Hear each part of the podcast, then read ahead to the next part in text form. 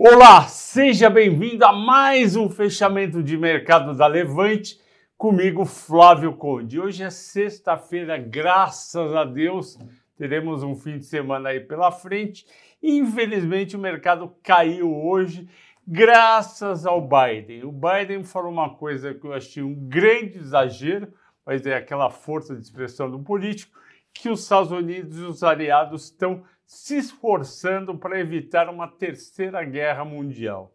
Aí caiu dois por cento o Nasdaq, quase um por cento de Dow Jones, e aqui a gente caiu um vírgula setenta e dois, fechando a cento e onze mil setecentos e treze pontos. Além disso, de manhã saiu a inflação brasileira, o I P C A em fevereiro, veio em muito alto, um vírgula zero um por cento, esperado era zero vírgula noventa e cinco por cento.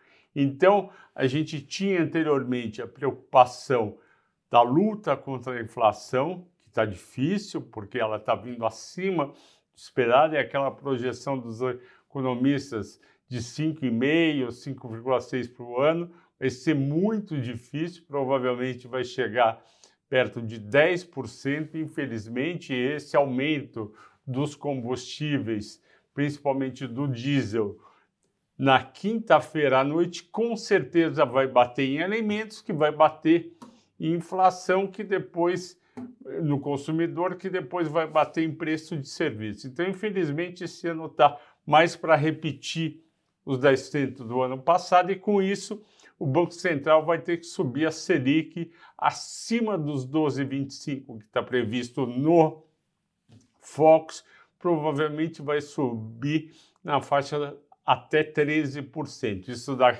e vai trazer mais dólares para o país, o dólar vai cair e a nossa bolsa pode subir.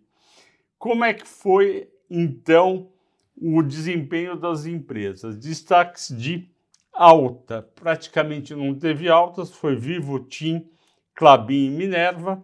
Tanto Tim como Minerva tem nas nossas carteiras. Minerva tem na Small Caps, Tim tem na, Tim tem na Melhores Ações. E você pode comemorar porque subiu um por cento. Destaques de baixo.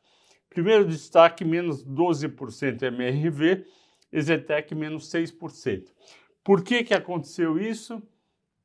Porque quando a taxa de juros aumenta, além do esperado, que vai ser o caso, e a inflação também, as construtoras sofrem. Elas sofrem de duas maneiras.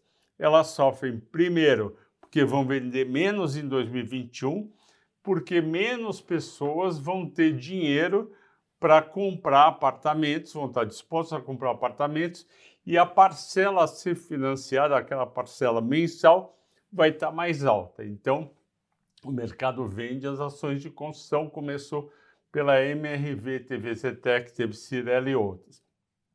Além disso, o, a renda disponível diminui, porque uma inflação maior faz com que as pessoas gastem mais em alimentos, mais em energia elétrica, mais em combustíveis ou passagem de ônibus e Uber. Caiu também a Cash, a Cash a gente sabe que é uma gangorra, menos oito por cento, Marfrig caiu menos seis vírgula oito por cento, eu não achei, não achei, não achei justa, mas tinha subido um pouco ontem.